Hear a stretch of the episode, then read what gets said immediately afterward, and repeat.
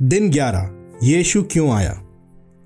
जिस प्रकार बच्चे मांस और लहू में सहभागी हैं तो वो आप भी उसी प्रकार उनमें सहभागी हो गया, कि मृत्यु के द्वारा उसको, जिसे मृत्यु पर शक्ति मिली है, अर्थात शैतान को शक्तिहीन कर दे, और उन्हें छुड़ा ले जो मृत्यु के भय से जीवन भर दासत्व में पड़े थे। इब्रानियों दो अध्याय, उसका चौदह और पंद्रह पद। मुझे लगता है कि इब्रानियों दो, चौदह, पंद्रह क्रिस्ट आगमन का मेरा सबसे प्रिय खंड है, क्योंकि मैं किसी अन्य खंड को नहीं जानता जो यीशु के पृथ्वी पर व्यतीत किए गए जीवन के आरंभ और अंत के बीच के समय को इतनी स्पष्ट रीति से व्यक्त करता है, जो कि देहधारण और क्रूसीकरण के मध्य का समय है। ये दो पद इस बात को स्पष्ट करते हैं कि यीशु क्यों आया था, अर्थात मरने के लिए। ये पद किसी अविश्वासी मित्र या परिवार के सदस्य के साथ क्रिसमस के विषय में हमारे क्रिस्टीय दृष्टिकोण को क्रमबद्ध रीति से बांटने हेतु हमारे लिए उपयोगी हैं। यह कुछ इस प्रकार किया जा सकता है, एक समय में एक वाक्यांश को समझने के द्वारा। अतः जिस प्रकार बच्चे मांस और लहू में सहभागी हैं यह शब्द बच्चे पिछले पद, अर्थात इब्रानियों बारह अध्याय के तेरह पद से लिया गया है और यह क्रिस्ट अर्थात मसीहा की आत्मिक संतानों का उल्लेख करता है। यशाया आठ, अट्ठारह, तिरपन, दस पदों को भी देखें। ये लोग परमेश्वर के बच्चे भी हैं। यहुन्ना एक, बारह। दूसरे शब्दों में, परमेश्वर के द्वारा क्रिस्ट को भेजने का कारण विशेष रीति से उसके बच्चों का उद्धार था। यह सत्य है कि परमेश्वर ने जगत से ऐसा प्रेम किया कि उसने यीशु को दे दिया। यहुन्ना तीन सोलह। परंतु यह भी सत्य है कि परमेश्वर विशेष रूप से परमेश्वर की तितर बितर संतानों को इकट्ठा कर रहा था। यहुन्ना ग्यारह, बावन।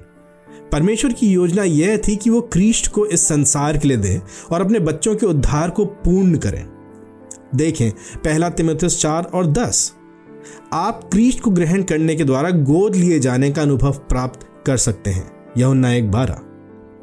वो आप भी उसी प्रकार, उन अर्थात मांस और लहू में सहभागी हो गया। इसका अर्थ यह है कि देह धारण से पूर्व क्रिस्ट का अस्तित्व था। वो आत्मा था। वो अनंत वचन था। वो परमेश्वर के साथ था और परमेश्वर था। यहुन्ना, पहला अध्याय, पहला पद, कुलुसियों, दो अध्याय, नौ पद। परंतु उसने मांस और लहू को धारण किया और अपने परमेश्वरत्व पर मानवता को धारण कर लिया। वो पूर्ण रीति से मनुष्य बन गया और पूर्ण रीति से परमेश्वर बना रहा।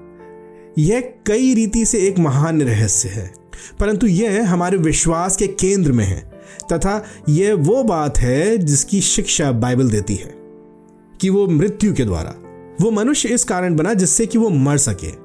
परमेश्वर होने के नाते वो शुद्ध और सरल है, और इस कारण वो पापियों के लिए नहीं मर सकता था, परंतु एक मनुष्य के रूप में वो ऐसा कर सकता था।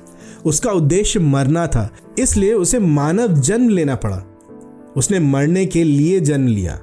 शुभ शुक्रवार ही क्रिसमस का उद्देश्य है। यही वो बात है जिसे आज अधिकांश लोगों को क्रिसमस के अर्थ के रूप में सुनने की आवश्यकता है। उसको जिसे मृत्यु पर शक्ति मिली है, अर्थात शैतान को शक्तिहीन कर दे। अपनी मृत्यु में क्रिस्ट ने शैतान के डंक को तोड़ दिया।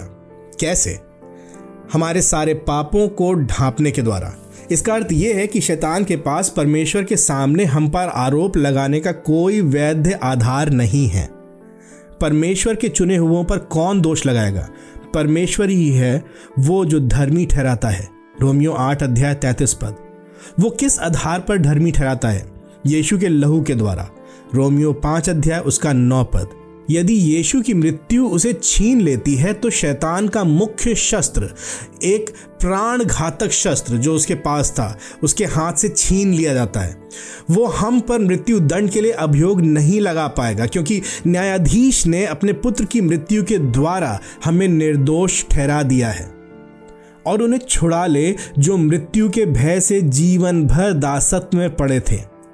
तो अब हम मृत्यु के भय से मुक्त हैं। परमेश्वर ने हमें धर्मी ठहराया है। शैतान इस राज आज्ञा को पलट नहीं सकता है। और परमेश्वर की मनसा है कि अंत में जो सुरक्षा हमें प्राप्त होगी, उसका प्रभाव हमारे जीवनों में वर्तमान में दिखाई दे। उसकी मनसा है कि अंत में जो सुख हमें प्राप्त होगा, वो हमारे वर्तमान के दासत्व और भय को हटा दे। यदि हमें अपने अंतिम और सबसे बड़े शत्रु अर्थात मृत्यु से डरने की आवश्यकता नहीं है तो हमें किसी भी बात से डरने की आवश्यकता नहीं है। हम स्वतंत्र हो सकते हैं, आनंद के लिए स्वतंत्र, दूसरों के लिए स्वतंत्र। परमेश्वर की ओर से हमारे लिए क्रिसमस का कितना महान उपहार है, और हमारी ओर से संसार के लिए।